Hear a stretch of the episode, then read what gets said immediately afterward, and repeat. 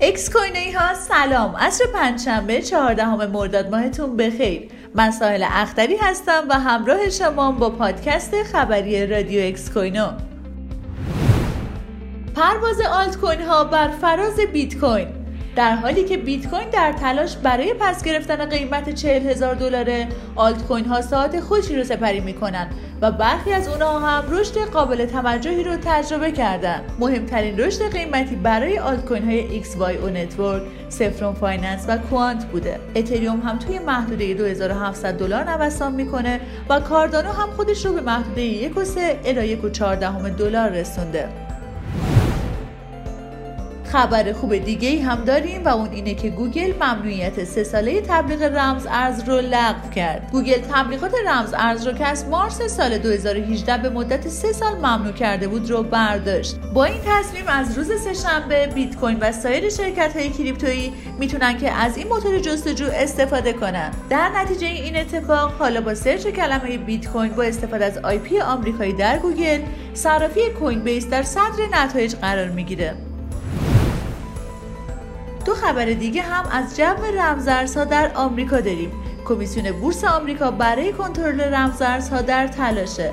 کمیسیون بورس و اوراق بهادار آمریکا خواستار اختیارات شفاف در همه پلتفرم های رمزارز شده.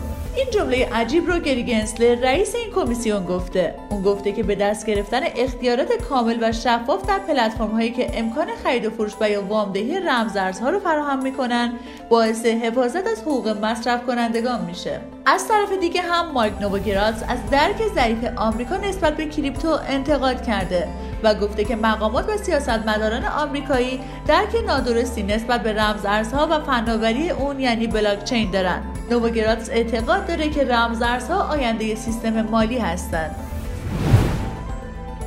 در ادامه پادکستمون اگر از طرفداران ارز پالیگان هستید حتما به این خبر توجه کنید.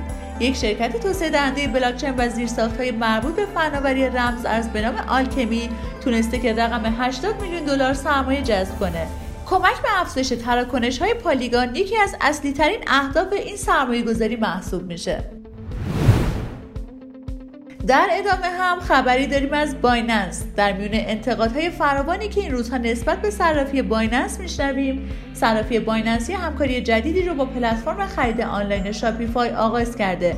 نتیجه این همکاری باعث میشه تا کاربران بایننس بتونن از این پلتفرم خورده فروشی آنلاین با پرداخت رمزارزهای خود خرید کنند Shopify از 40 نوع رمزارز برتر برای پرداخت ها پشتیبانی می‌کنه که این می‌تونه به رشد ارزش های ارزهای دیجیتال طرز اول کمک زیادی بکنه. اگرچه که توی این خبر اشاره به این 40 رمزارز نشده اما به سادگی میشه حد زد که چه ارزهایی به طور قطع توی این فهرست قرار دارن.